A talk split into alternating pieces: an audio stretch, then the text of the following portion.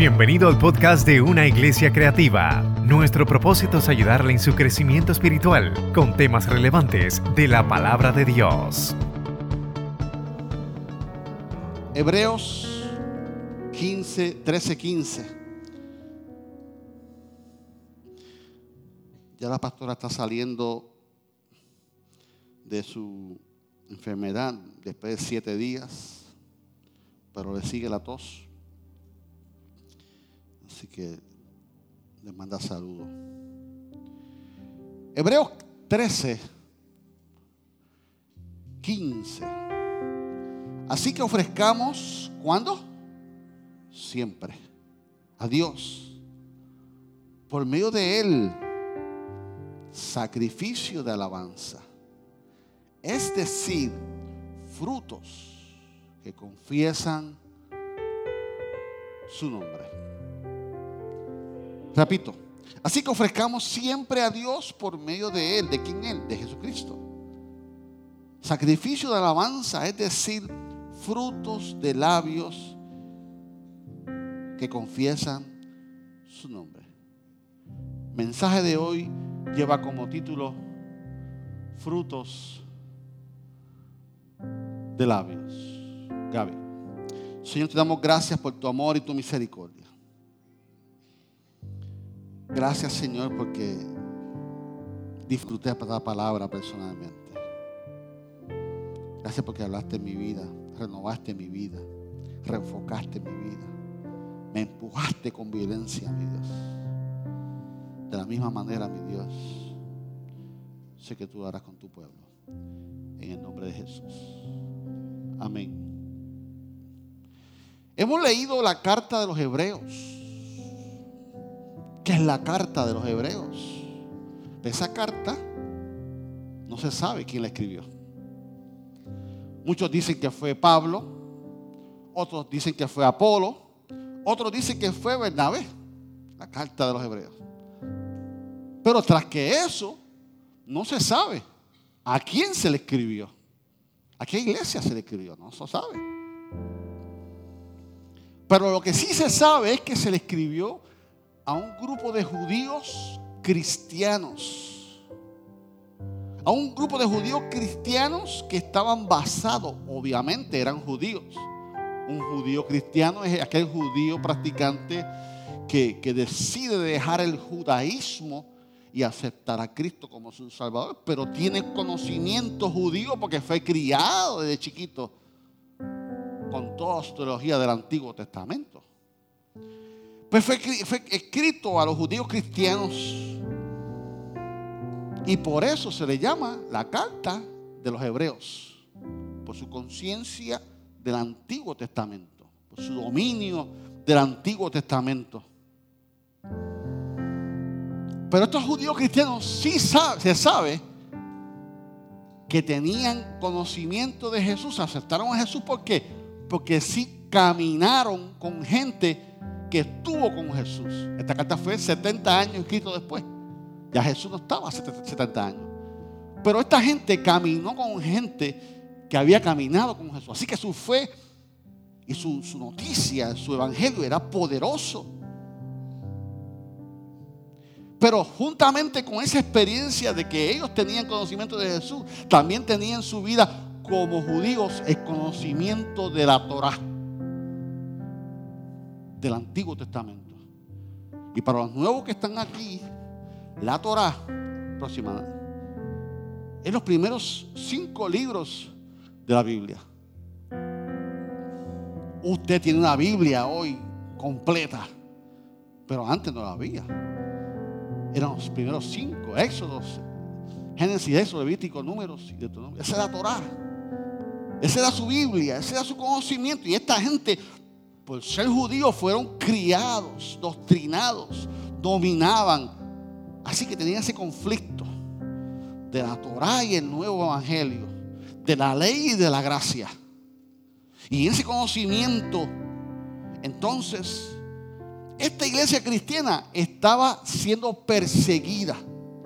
O sea que ya no soy judío, me metí a esto, a cristianismo, y también soy perseguido. Esta iglesia que estaba siendo perseguida que tenía seguidores de Jesús, tenía gente presa. ¿Presa por qué? Por seguir el Evangelio de Cristo. Esta gente que había aceptado a Cristo Jesús fueron presas. ¿Por qué? Por caminar con cristianos. Así que ese precio estaba fuerte para un recién convertido, para uno que había recibido a Cristo como Salvador. ¿Y qué estaba pasando? Estaban dejando la fe en Jesús. Está muy fuerte. Estaban desanimados, perseguidos, presos. Y por tal razón habían, estaban comenzando a abandonar la fe en Jesús. Y aquí viene el autor, desconocido. Y entonces comienza a escribirle y a comparar a Jesús versus el Antiguo Testamento. A Jesús versus la historia del Antiguo Testamento, que eran historias poderosas de Israel. Y las divide. Hebreos tiene 13 capítulos. Y los divide en cuatro partes. ¿Con qué intención? De coger y de elevar a Jesús a los judíos cristianos. Se me están desanimando. Está siendo preso, está siendo perseguido. Están abandonando su fe. Así que el autor comienza a elevar a Jesús para retarlos, animarlos, empujarlos hacia Jesús si era necesario. ¿Para qué? Para que fueran fieles a Jesús. No te rindas. No te vayas. Yo te voy a explicar muy parecidos a estos tiempos. Hay que animar, hay que enseñar, que a veces hay que empujar la fe de Cristo. Porque aunque nunca hemos sido presos, gracias a Dios, en Puerto Rico y en Estados Unidos, pero nos desanimamos, nos sentimos perseguidos, tenemos presiones en la vida. Así que el, el autor comienza a elevar a Jesús y divide el libro completo. Y como introducción quiero dar esta parte de la división de las cuatro partes que él dice. Y él coge el capítulo 1 y el capítulo 2. ¿Y qué hace? Compara a Jesús con los ángeles de la Torá.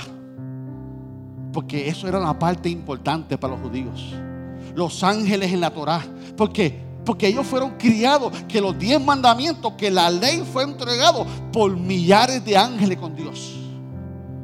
Esa es una doctrina fuerte en los judíos. Los ángeles. Porque en aquellos tiempos, los ángeles, como hoy en día, son mensajeros del Señor. Era una teología fuerte. Así que los ángeles para los, para, los israelitas era fuerte. Esa, millares de ángeles que nos trajo la Torá a Moisés con Dios. En la antigüedad se lo enseñaban a los niños. En la antigüedad los judíos enseñaban. ¿Qué le enseñaban? Deuteronomios 32, 2. Así le decían. Dijo, Jehová vino al Sinaí, que es el monte donde Dios le dio las tablas. Y de ser les esclareció. Resplandeció desde el monte de Parán y vino entre cuánto? Diez mil millares de ángeles con la ley de fuego en su mano derecha. Se lo voy a ubicar.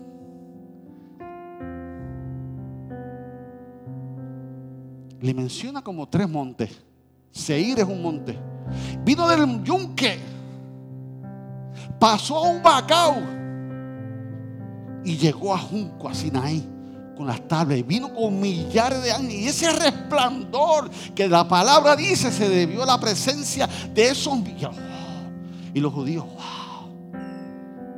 Y es una teología poderosa en los judíos. Así que le dice, pero ¿sabes qué? Pero Jesús es más grande que los ángeles le dice, no, no, no, Jesús, los ángeles son grandes, trajeron el plano, pero Jesús es más grande. Yo sé que Moisés le entregaron las tablas, eso fue grande para nosotros, pero el mejor mensajero se llama Dios a través de Jesús hoy en día. Le trae esa comparación. Israel recibió el mensaje de Dios y fue entregado por ángeles. Le dice, más cuanto más que Dios Padre envió a su único hijo a traernos el mensaje de la salvación, a traernos la gracia. No se, no se aferró a sí mismo, sino que se despojó y nos trajo el mensaje.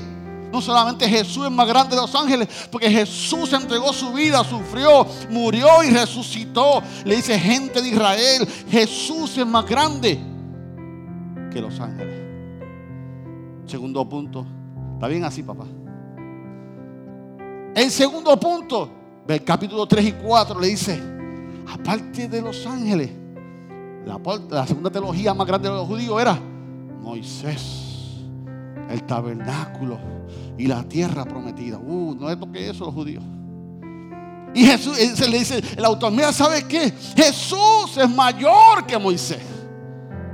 Yo sé que Moisés sacó al pueblo de la esclavitud de 400 años. Yo sé que Moisés dividió el mar rojo. Yo sé que, Moisés construyó el tabernáculo. Pero ¿sabe qué, gente? Jesús no es el líder de un tabernáculo. Jesús vino y es el, el, líder de todo el pueblo. Jesús no vino a construir una carpa. Jesús vino a construir a un pueblo redimido. Jesús es más grande que Moisés, que el tabernáculo. Pero ¿sabe qué? Tengan cuidado. Porque viendo toda esa gloria los, los israelitas, viendo todo eso, se rebelaron contra Dios. Y por rebelarse contra Dios, no entraron a la tierra prometida. Tengan cuidado, le dice. Tengan cuidado. Así que le dice, Jesús es más grande que los ángeles. Jesús es más grande que Moisés y la tierra prometida en tabernáculo. Número 3, capítulo 5 y 7 le dice, el, autor compara a Jesús con los sacerdotes y con Melquisedec. Oh, los sacerdotes de la antigüedad. Su santidad. No, no, no. ¿Qué fue? Esa gente eran importantes para los judíos. ¿Por qué? Porque era lo que llevaban el día de expiación anual. Pero ¿sabes qué? Ni aún los sacerdotes eran perfectos. De tal manera que antes de hacer el sacrificio, ellos tenían que hacer su propio sacrificio, su expiación para limpiarse. Para poder limpiar los pecados. Porque si no, cuando entraba al lugar santo, había que sacarlo con, con, con una soga, como un becerro muerto. Esa gente, el autor le dice, esos sacerdotes eran imperfectos, pero Jesús es el sumo sacerdote perfecto. Y él vino, él no vino de la descendencia de Aarón, él vino de la descendencia de Melquisedec. El autor dice, Jesús es rey y sacerdote. ¿Sabe qué? Moralmente limpio, moralmente perfecto. ¿Sabe qué? No tienes que esperar un año. Jesús está disponible todos los días. No tienes que hacer sacrificio allá. Jesús es mayor que el sacerdote.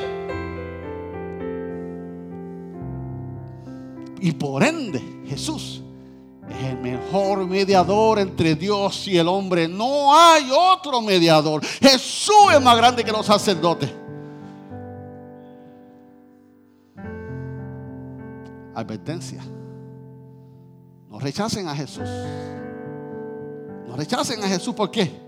Porque rechazar a Jesús es rechazar la, la, la única oportunidad, el único medio de reconciliarte a ti con Dios. Porque Él es el único mediador. Así que el autor viene en su desesperación, en su desánimo. Que Jesús es más grande que los ángeles que Jesús es más grande que Moisés y la tierra prometida, el tabernáculo, que Jesús es más grande que los sacerdotes y, y Aarón. Y cuarto y última introducción, que Jesús es más grande que los sacrificios y el antiguo pacto. Ah, eso es importante para esa gente. Pero la muerte de Jesús nos habla de una muerte perfecta. Él fue el cordero perfecto. Tan fuerte y tan poderoso fue Jesús, gente, dice él, que con una sola vez que se sacrificó él, es suficiente. No tenemos que volver a buscar animales. No hay que volver a hacer fogata solamente en Juco. No hay que volver a hacer todo eso. No hay que hacer sacrificio. No hay que hacer porque una vez fue suficiente para perdonar, iglesia, tus pecados del pasado, tus pecados presentes y tus pecados venideros. Que por eso cuando tomamos la Santa Cena, lo hacemos simbólico que yo no puedo pensar que yo me estoy comiendo a Jesús otra vez. Porque Jesús lo hizo una sola vez.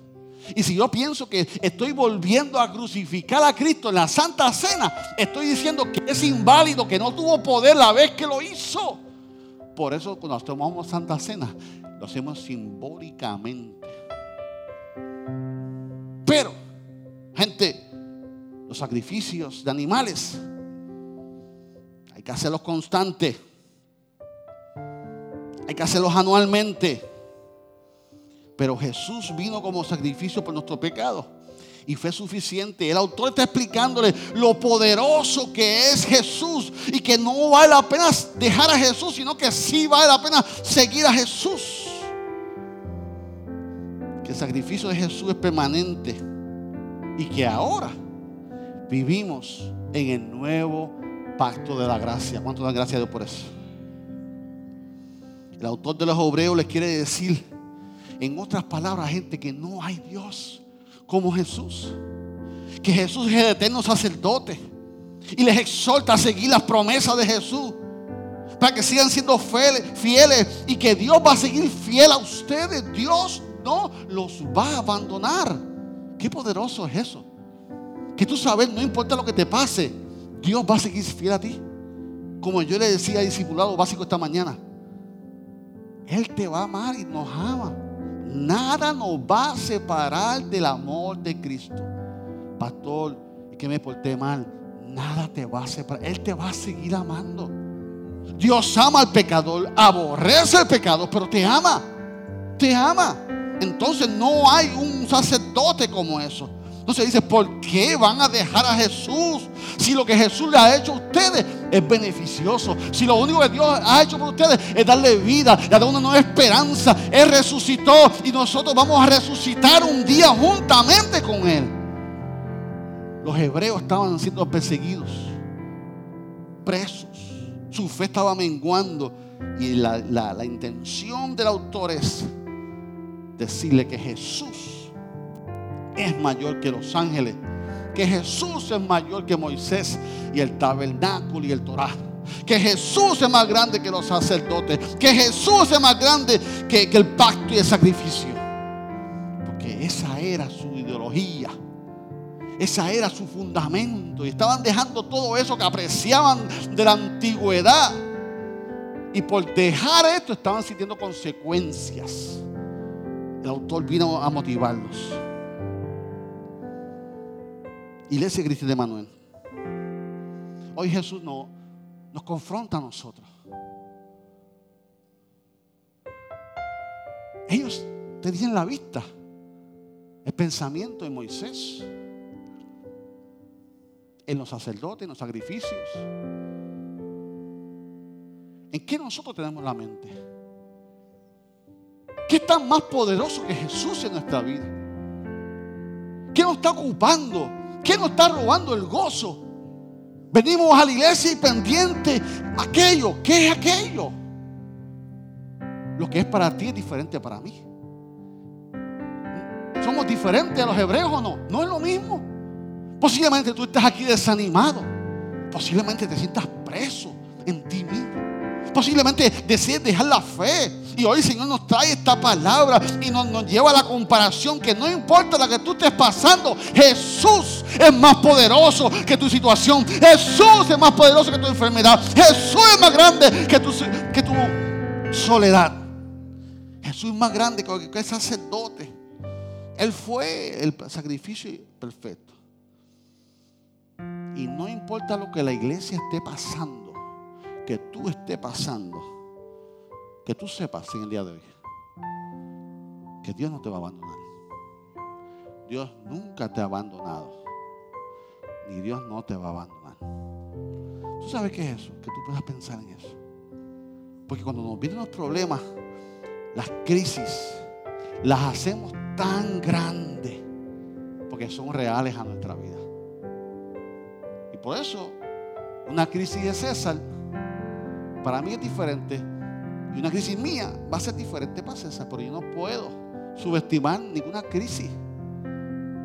Pero yo quiero decirte que no importa lo difícil que sea tu crisis, que te sientas preso una temporada en tu vida, que te sientas preso con la situación de tu hogar, que te sientas preso en tus finanzas, que te sientas preso emocionalmente, que te sientas preso con tu familia. Todo eso es real. Pero yo vengo a decirte en el nombre del Señor, nuestro Dios es más poderoso, es más real que todo eso. Vale la pena, iglesia, vale la pena. Levántate en el nombre del Señor. Y luego que el autor le lleva todo ese insumo de los diez primeros capítulos, que lo jamaquea, le hace cuadrito como yo se los hice y ustedes lo vieron. Entonces vamos a Hebreos 13, 14 y le dice, finalizando el capítulo 3. Así que, así que, ofrezcamos cuando siempre, no importa las circunstancias, a Dios por medio de Él, del Jesús que le acabo de predicar, del Jesús que le acabo de mostrar que es más grande que los ángeles, que es más grande que Moisés, que es más grande que la Torah, que es más grande que el tabernáculo, que es más grande que el sacerdote, que es más grande que el pacto, el Jesús, por medio de Él. ¿Qué cosa? Sacrificio de alabanza. Es decir, frutos de labios que confiesan su nombre. ¿Qué referencia usó el autor cuando dijo eso? Estamos hablando 70 años después de Cristo. ¿Qué referencia? ¿Pensó cuál fue? Se fue 700 años antes de Cristo. Y cogió a Oseas.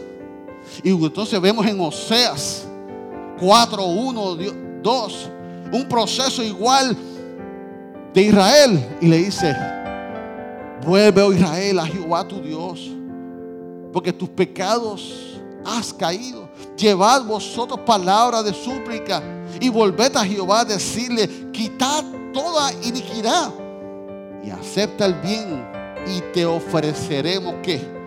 Ofrendas de dónde? De nuestros labios. Viviente dice, regresa, oh Jehová, al Señor tu Dios, porque tus pecados te hicieron caer.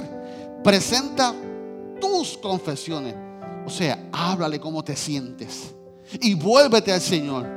Dile, perdona nuestros pecados. Eh, recíbenos con bondad. Para que podamos ofrecerte qué? Nuestra qué? Nuestra alabanza. Usted, usted, vio la, usted, usted vio ese tronco devocional hoy. Usted escuchó a la gente cantar, usted escuchó a la gente adorar, pero no hubo batería. Y Dios se sintió, es que no hace faltería, hace falta batería. Lo que hace falta son frutos de labio que confiesen su nombre. Esa es la diferencia. Es mi alabanza, son mis frutos, son mis labios. Oh, le dice, Jesús es más poderoso que Moisés, Jesús es más grande que el tabernáculo, Jesús es más grande que los ángeles, Jesús es más grande que los sacrificios, Jesús es más grande que todo eso.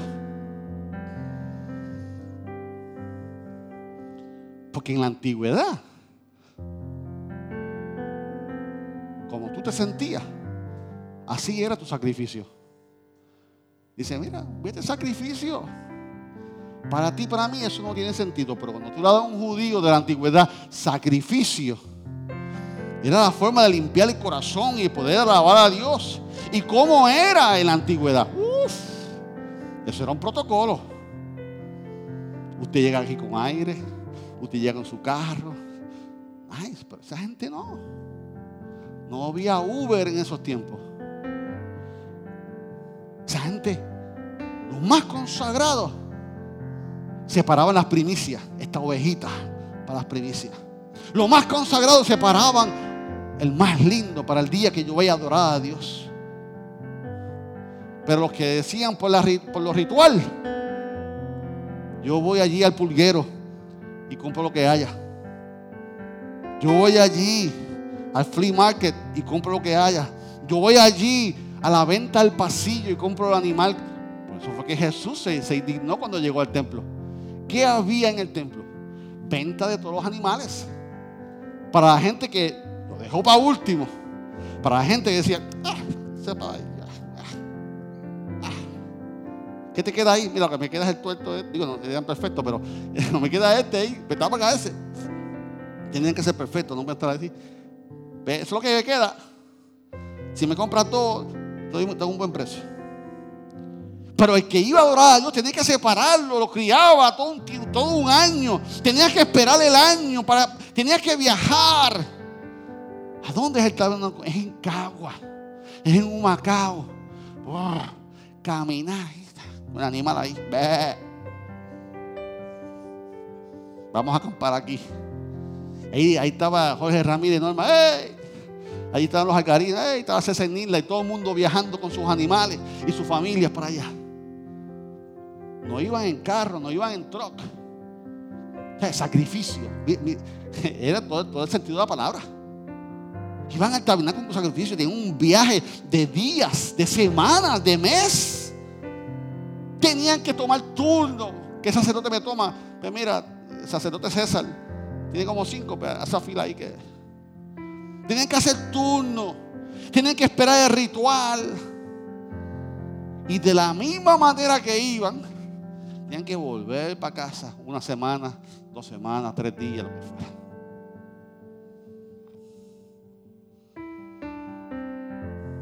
Sacrificio. Eso es lo que hacían esa gente. Hasta que llegó Jesús. Hasta que llegó Jesús. ¿Cuántos dicen amén? Porque Jesús era más importante que Moisés. Gloria a Dios por Moisés. Jesús es más grande por los ángeles. Gloria a Dios por los ángeles. Jesús era más grande que los sacerdotes. Gracias por eso, por el pacto. Gracias a Dios por eso. Pero Hebreos, Jesús.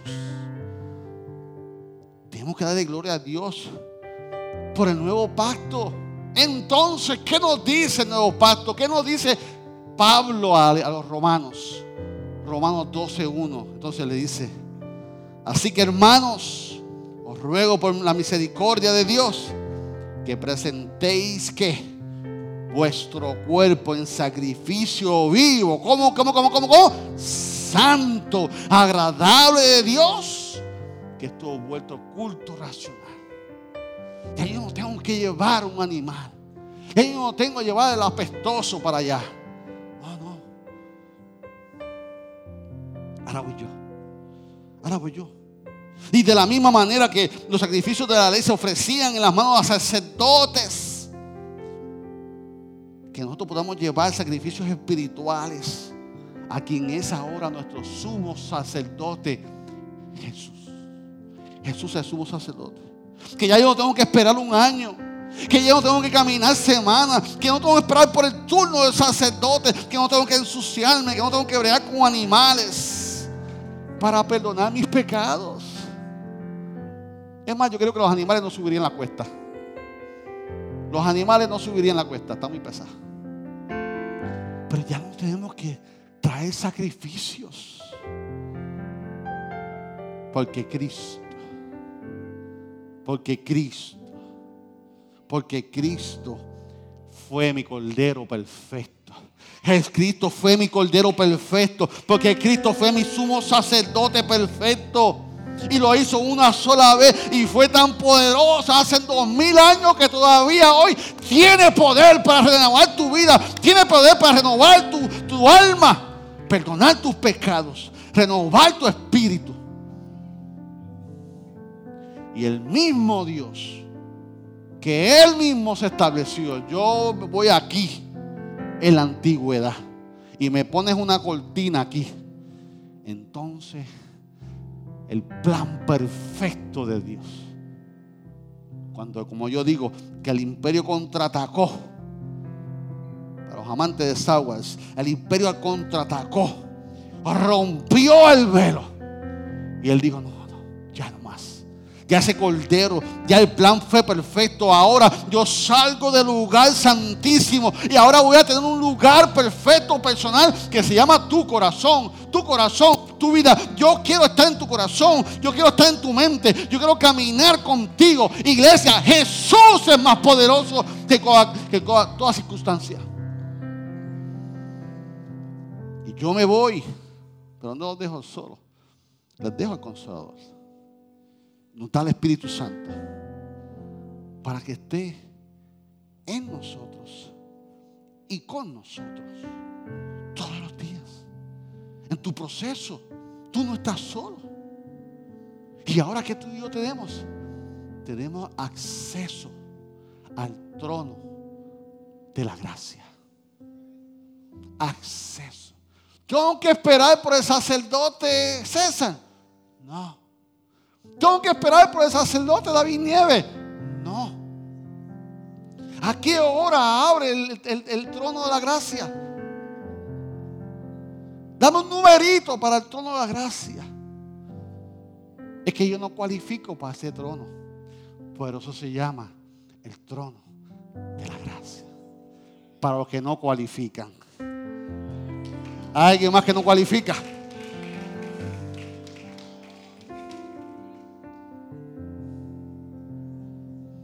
Que no importa cómo te sientas, que no importa lo que hayas hecho. Iglesia Cristiana de Manuel, secreto, nada te descualifica para entrar, al trono de la gracia. Nada te descualifica. Yo puedo adorar. Nada me impide adorar. Porque yo vengo al acceso al, al trono de la gracia. Eso no existe en el Antiguo Testamento. Por eso Jesús es más grande que Moisés. Por eso Jesús es más grande que los ángeles. Por eso Jesús es más grande que los sacerdotes. Por eso Jesús es más grande que el tabernáculo. Por eso Jesús es más grande que la antigüedad. Y por eso se llama el nuevo pacto.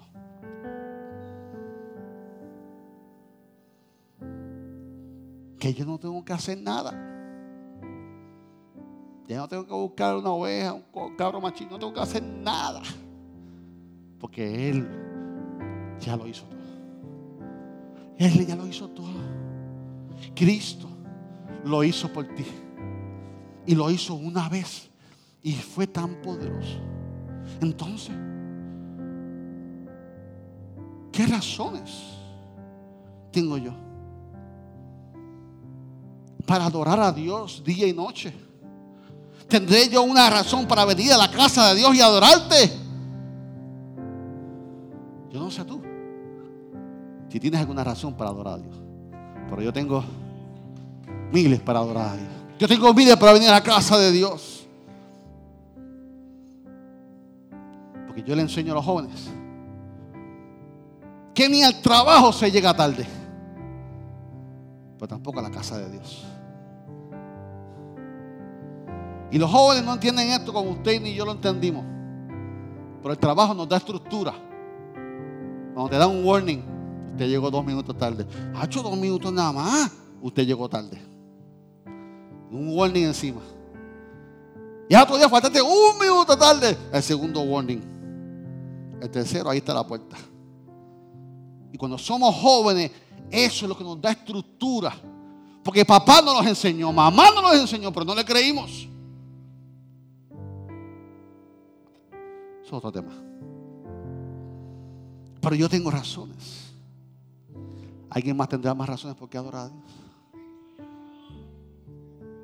Hebreos 13, 15. Fruto que confiesan sus labios. Así que ofrezcamos siempre por medio del sacrificio de alabanza. Es decir, los frutos que confiesan su nombre. ¿Por qué? Porque la alabanza es lo que marca nuestra relación con Dios. Cuando usted recibe a Cristo en su corazón, hay un canto. Usted siempre estaba en su corazón, su corito y su alabanza. Y la gente sabía que tú eras aleluya y café puya y todo eso. ¿Por qué? Porque hay un cántico nuevo en mi boca.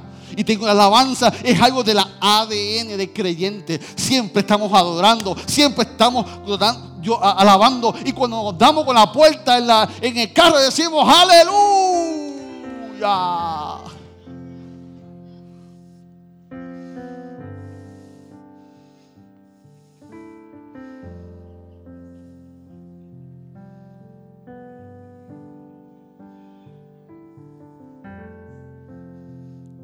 El ADN es cantarle al Señor. Lo que sale de los frutos de mi labio sale de, de que yo escucho. Los frutos del labio, lo que sale de, de mi labio es lo que yo veo. Lo que sale de mis labios es como yo hablo. Si hablo, si critico, si, si, divido, si, si murmuro. Esos no son los frutos de labios que confiesan al Señor. Ofrezcamos alabanzas por medio de Él, que es nuestro mediador, que nos comunicamos con Dios. El autor le explica lo que Osea le explicó. En el Antiguo Testamento había que ir a la tierra a buscar el fruto. En el Antiguo Testamento había que ir al corral sin botas de goma a buscar el, animal. ¿Lo vieron, verdad? Gloria a Dios por Jesús. Gloria a Dios por Jesús.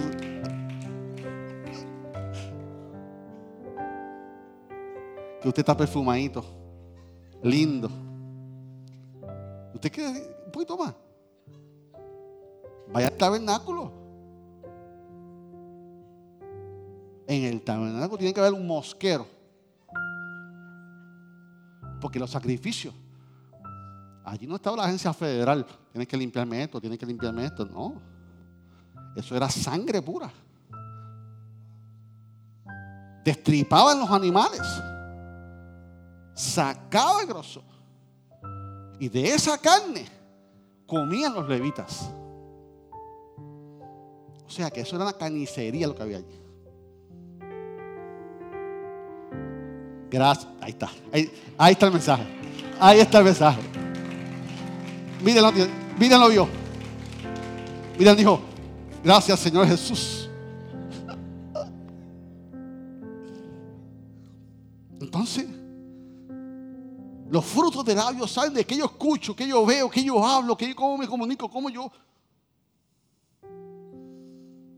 La razón es, pastor, ¿por qué yo tengo que alabar a Dios? ¿Por qué tengo que alabar a Dios? ¿Por qué tengo que cantar? ¿Por qué tengo que adorar? Tres cositas. Cuando tú reconoces lo que Dios es para ti. lo que Dios es para ti. ¿Qué es Dios para ti? Piensa, ¿qué es Dios para ti? De ahí va a salir. ¿Por qué tú adoras? ¿O no adoras? ¿Qué tú me dirías? Oh, pastor, Dios es mi redentor, Dios es mi amigo, Dios es mi padre, Dios es mi sustento. Dios es mi sanador. Jehová Jireh, mi proveedor. Jehová Rafa, nuestro sanador. Jehová Nisi, nuestra bandera. Jehová Shalom, nuestra paz. Jehová Shama, presente. ¿Qué es Dios para ti? Esa es la parte de tu adoración. Esa es la parte. Aquí no soy de cantar. Pero en el mundo, mire, vente negra, que es lo que hay. Y de donde Dios te dejó. Que le decían al Garín Caneca, de ahí te sacó Dios.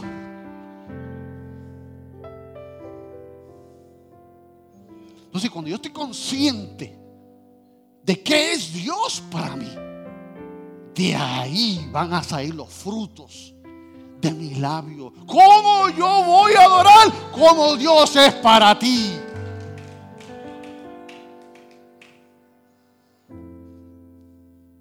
Qué tengo que cantar? ¿Cómo alabo? ¿Cómo adoro? ¿Por qué? Número uno, cuando tú reconoces que es Dios para ti. Número dos, reconocer lo que Dios te ha dado. que Dios te ha dado. Ah, pastor, Dios me ha dado mucho. ¿Tú se lo has dicho?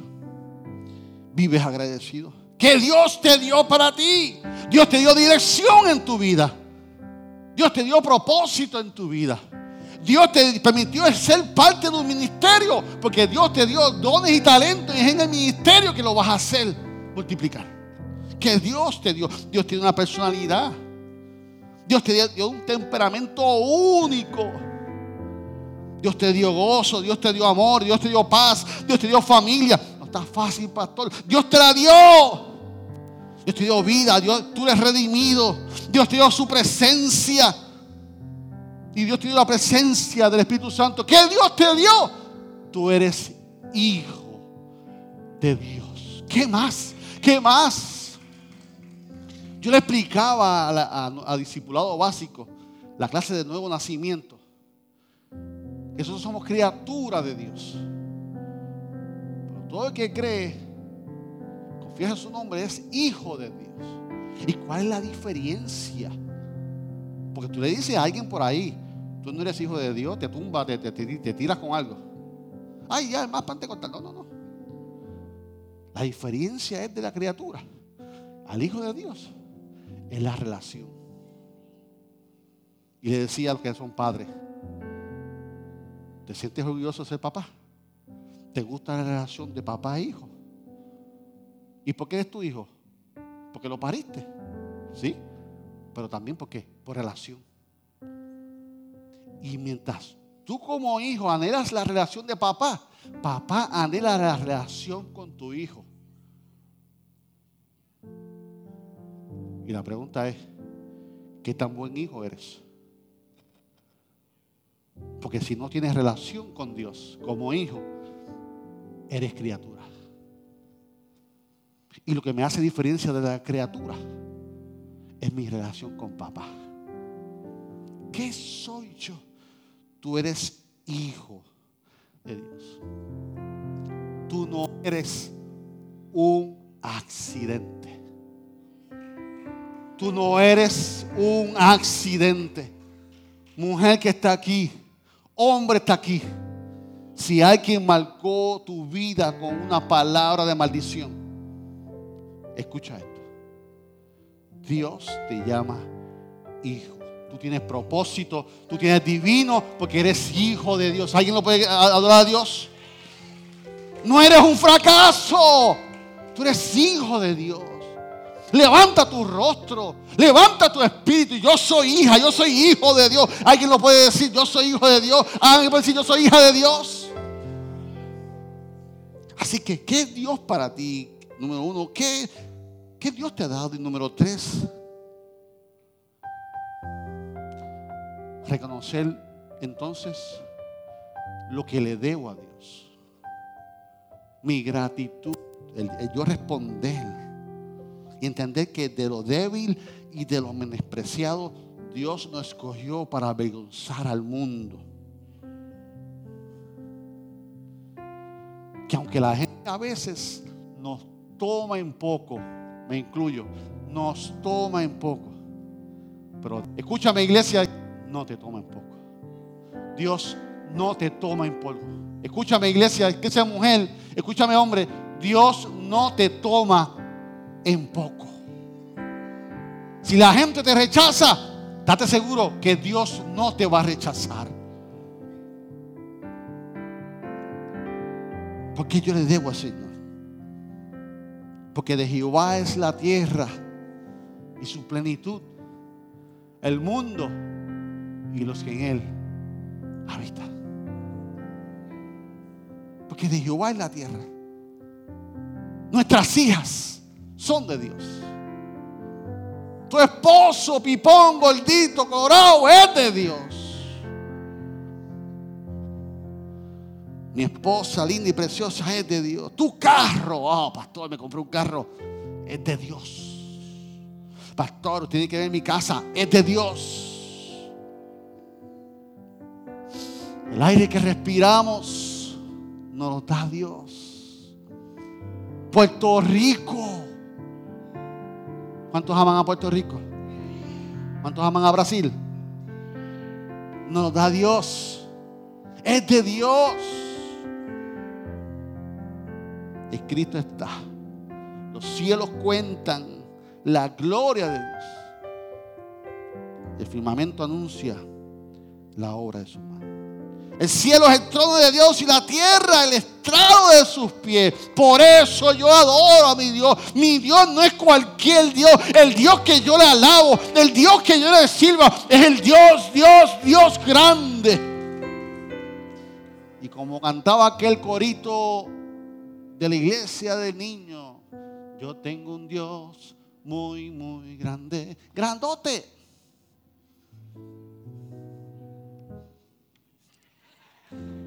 Hombre preparado. Gracias, Salud.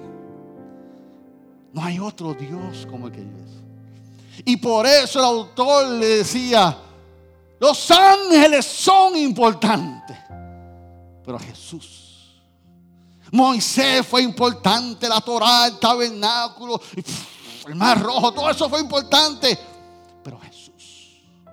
Los sacerdotes se sacrificaron, lo hacían perfecto eran importantes, el pacto, todo eso era importante, pero Jesús es mayor. Frutos de labios que confiesan. Adoración, por favor, me acompaña. Estoy terminando. ¿Por qué yo debo cantar? ¿Por qué yo tengo que alabarle? ¿Por qué yo tengo que adorarle? Mira lo que dice Salmo 47. 6 y 8. Cantad a Dios, cantad. Cantad a nuestro rey, cantad. Porque Dios es el rey de toda la tierra. Y mira cómo dice, cantad con inteligencia. Reinó Dios sobre las naciones y se sentó sobre su santo Adiós, pero yo no era importante de Dios y me está diciendo que yo canto con inteligencia. Cantar con inteligencia es cantar con sentido. Cantar con inteligencia es cantar con propósito. Cantar a Jehová es saber quién es Dios, qué hizo por mí y por qué yo tengo que agradecerle en mi cántico, en mi alabanza cantemos con inteligencia. Yo siempre le digo adoración, hay que llevar al pueblo a adorar. Que lo que cantemos tenga sentido. Las letras de los himnos tienen que glorificar a Dios. Hay cánticos que son de gozo, que tienen su momento y son importantes. Pero cuando cantemos, cantemos frutos de labios. ¿De dónde salen? Salen de la abundancia del corazón. De la abundancia del corazón habla la boca.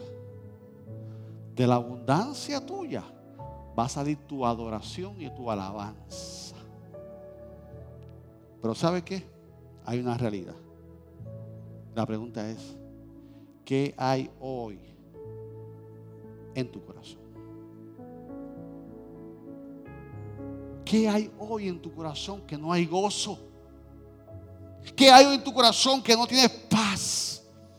¿Qué hay en tu corazón que no te permites traer frutos que, que de labios que confiesan su nombre? ¿Qué te impide hoy? Por eso Romanos, Pablo le dice a Romanos, Romanos 12.1. Me gusta en viviente como dice. Por lo tanto, amados hermanos, les ruego que entreguen su cuerpo a Dios por todo lo que Él ha hecho a favor de ustedes. Que sea un sacrificio vivo y santo. La clase de sacrificio que a Él le agrada. Esa es la verdadera forma de adorarlo. No me traigas becerro. No le traigas oveja. El sacrificio que Dios quiere ahora es el mío. de mi cuerpo. ¿Qué quiere decir eso? Que aunque yo no sienta adorarlo, que aunque yo esté triste, que aunque vine a la iglesia porque ahí es el sacrificio, en tu dolor. ¿Por qué? Porque yo sé quién es Dios. Por eso es importante saber quién es Dios. Porque tu alabanza va a cambiar. Depende de quién es Dios para ti. Si tu Dios dice que no hay nada imposible para tu Dios, tú vas a adorar a Dios de esa plataforma. Que aunque yo tenga crisis y dolor, no hay nada imposible para mi Dios. Yo voy a sacrificar mi alabanza a Jehová. Aunque mi corazón me duela, aunque mi mente esté turbada, aunque me dejó aquel, me dejó aquella, yo voy a adorar a Dios.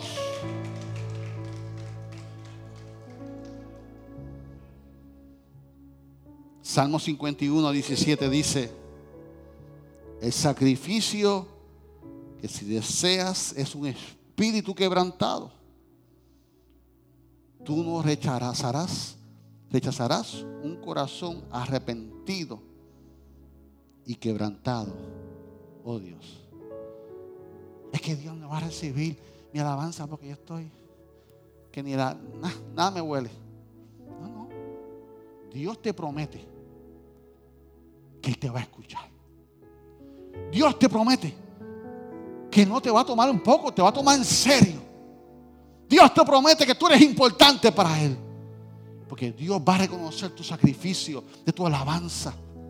Y más abajo dice en el 19, entonces te agradarán los sacrificios ofrecidos con un espíritu correcto.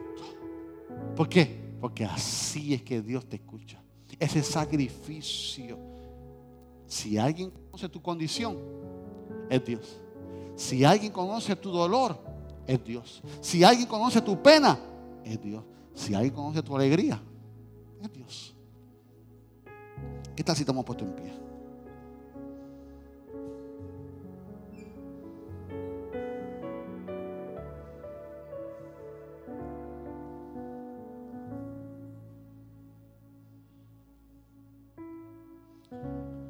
Señor Jesús, he predicado tu palabra.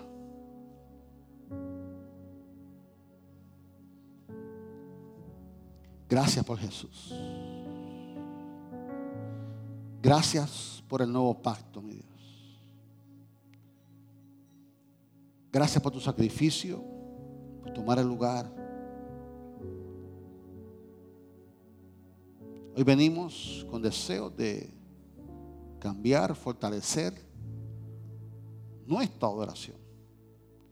Que posiblemente entremos, entramos hoy a la iglesia como los hebreos, que se sentían perseguidos, desanimados, presos y a punto de dejar la fe, mi Dios. Y te presento la iglesia de los hebreos de Juncos en este día. Que hoy vamos a fortalecer que Moisés será importante pero que Jesús es más importante. Que los ángeles son importantes, pero que Jesús es más importante. Que los sacrificios de los sacerdotes. Y hoy, Señor, queremos traerte nuestro corazón contrito y humillado delante de ti, mi Dios. Hoy venimos delante de tu presencia. Hoy vamos a abrir el altar, mi Dios. Porque si alguien conoce nuestra situación, eres tú, Hoy queremos entregarte todo aquello, mi Dios. Que tú tomes de la mano lo que me está impidiendo, mi Dios, el gozo. Porque no hay gozo en mi corazón. Porque no hay avivamiento en mi corazón, Dios. Anhelamos más de ti, Señor. Que podamos salir de aquí, mi Dios, con frutos de labios Piensa en tu nombre, mi Dios. Hoy vamos a adorarte en este cántico. Mientras abrimos el altar, mi Dios. Para que tú nos operes como operaste a los hebreos, mi Dios. En el nombre de Jesús. Amén y amén.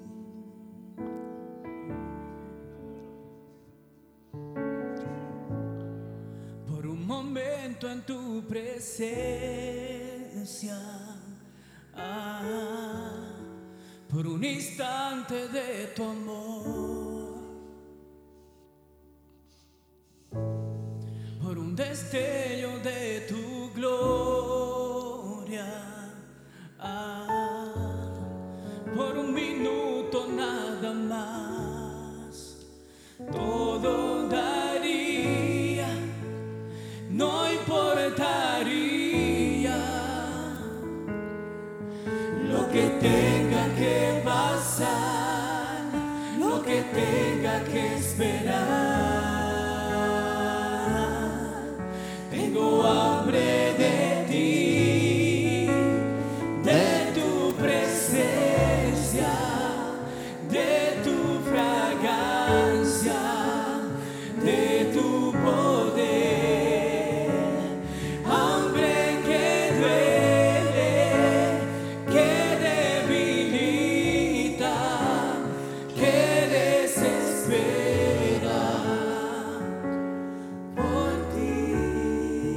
dice Hebreos 13:15 en otra versión, palabra de Dios.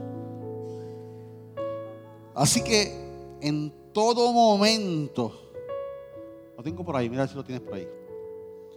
En todo momento ofrezcamos a Dios por medio de Jesucristo un sacrificio de alabanza que no es otro sino la ofrenda de nuestros labios que bendicen su nombre. Repito, así que en todo momento ofrezcamos a Dios por medio de Jesucristo un sacrificio de alabanza que no es su nombre. En esta mañana yo quiero abrir el altar para todo aquel que quiera entregarle al Señor y que quiera hacer un sacrificio de su situación. Y Señor, he luchado con esto y que esto no me impida adorarte, que esto no me mengue mi fe. Si me siento preso en esta circunstancia de mi vida, hoy vengo al altar para que tú abras las puertas de la cárcel donde me encuentro emocionalmente, espiritualmente, familiarmente. Que un corazón contrito y humilde de Dios no desprecia. Los diáconos nos preparamos, los pastores nos preparamos, abrimos el altar y cantamos esta alabanza junto a adoración en esta mañana. Aleluya. Por un momento en tu presencia, ah, por un instante de tu amor, por un destello de tu gloria, Ah,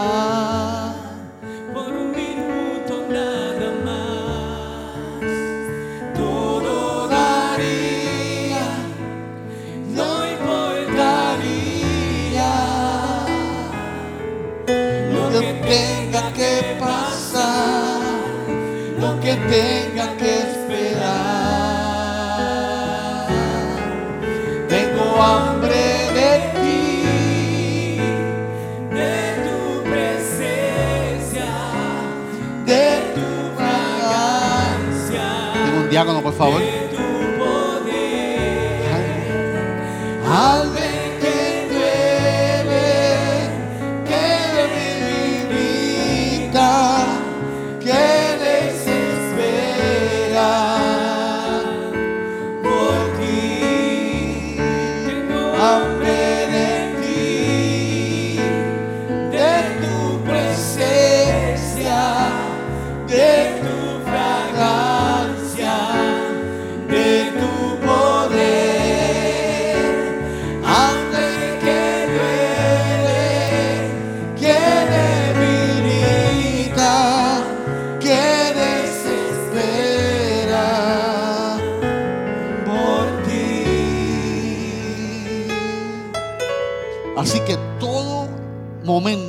a Dios por medio de Jesucristo un sacrificio de alabanza que es otro sino la ofrenda de unos labios que bendicen su nombre. Hoy tú puedes hacer el sacrificio más grande que es entregarle tu corazón al Señor. Si hubiera un amigo o un hermano que quisiera renovar su fe en el Señor, no te vayas sin este día. Reenfocar lo que es Dios para ti. Reafirmar lo que Dios es para ti. Hoy es día de salvación para tu vida. Todo tu pasado es importante, pero Jesús ahora está presente en tu vida. Si hubiera alguien que quiera pasar el frente, salvación esta mañana. Si hubiera alguien que quisiera levantar su mano y a dar su corazón al Señor en esta mañana, este es el momento para que tú renueves tu vida Señor. Señor, te damos gracias por tu palabra. El altar sigue abierto, iglesia. Te damos gracias por tu palabra, Señor. Que podamos aprender, mi Dios, de dónde sale nuestra alabanza. Que nada detenga nuestra alabanza. Señor, que la falta de gozo no la detenga. Al revés, que mi alabanza impulse a mi vida, impulse a mi vida al gozo por alabanza. Que venga la paz, Señor Jesús. Te damos gracias por tu palabra, que ha calado en tu corazón, Dios. Por favor, si los diáconos me ayudan. Aleluya. Presente tu vida delante de Dios en este ¿Qué motiva tu adoración? ¿Qué motiva o qué no motiva tu fe en esta mañana? ¿Qué no motiva tu fe? Que lo que te detenga tu fe, preséntaselo al Señor en el altar. Que lo que detenga tu gozo, preséntaselo al Señor en el altar. Porque has tratado con tus fuerzas, has tratado con todos los medios. Pero quiero decirte que Jesús es más poderoso que los métodos. Jesús nos da vida. Y te damos gracias, Señor. Y te adoramos una vez más con este cántico. Amén y amén. Te amamos, Dios.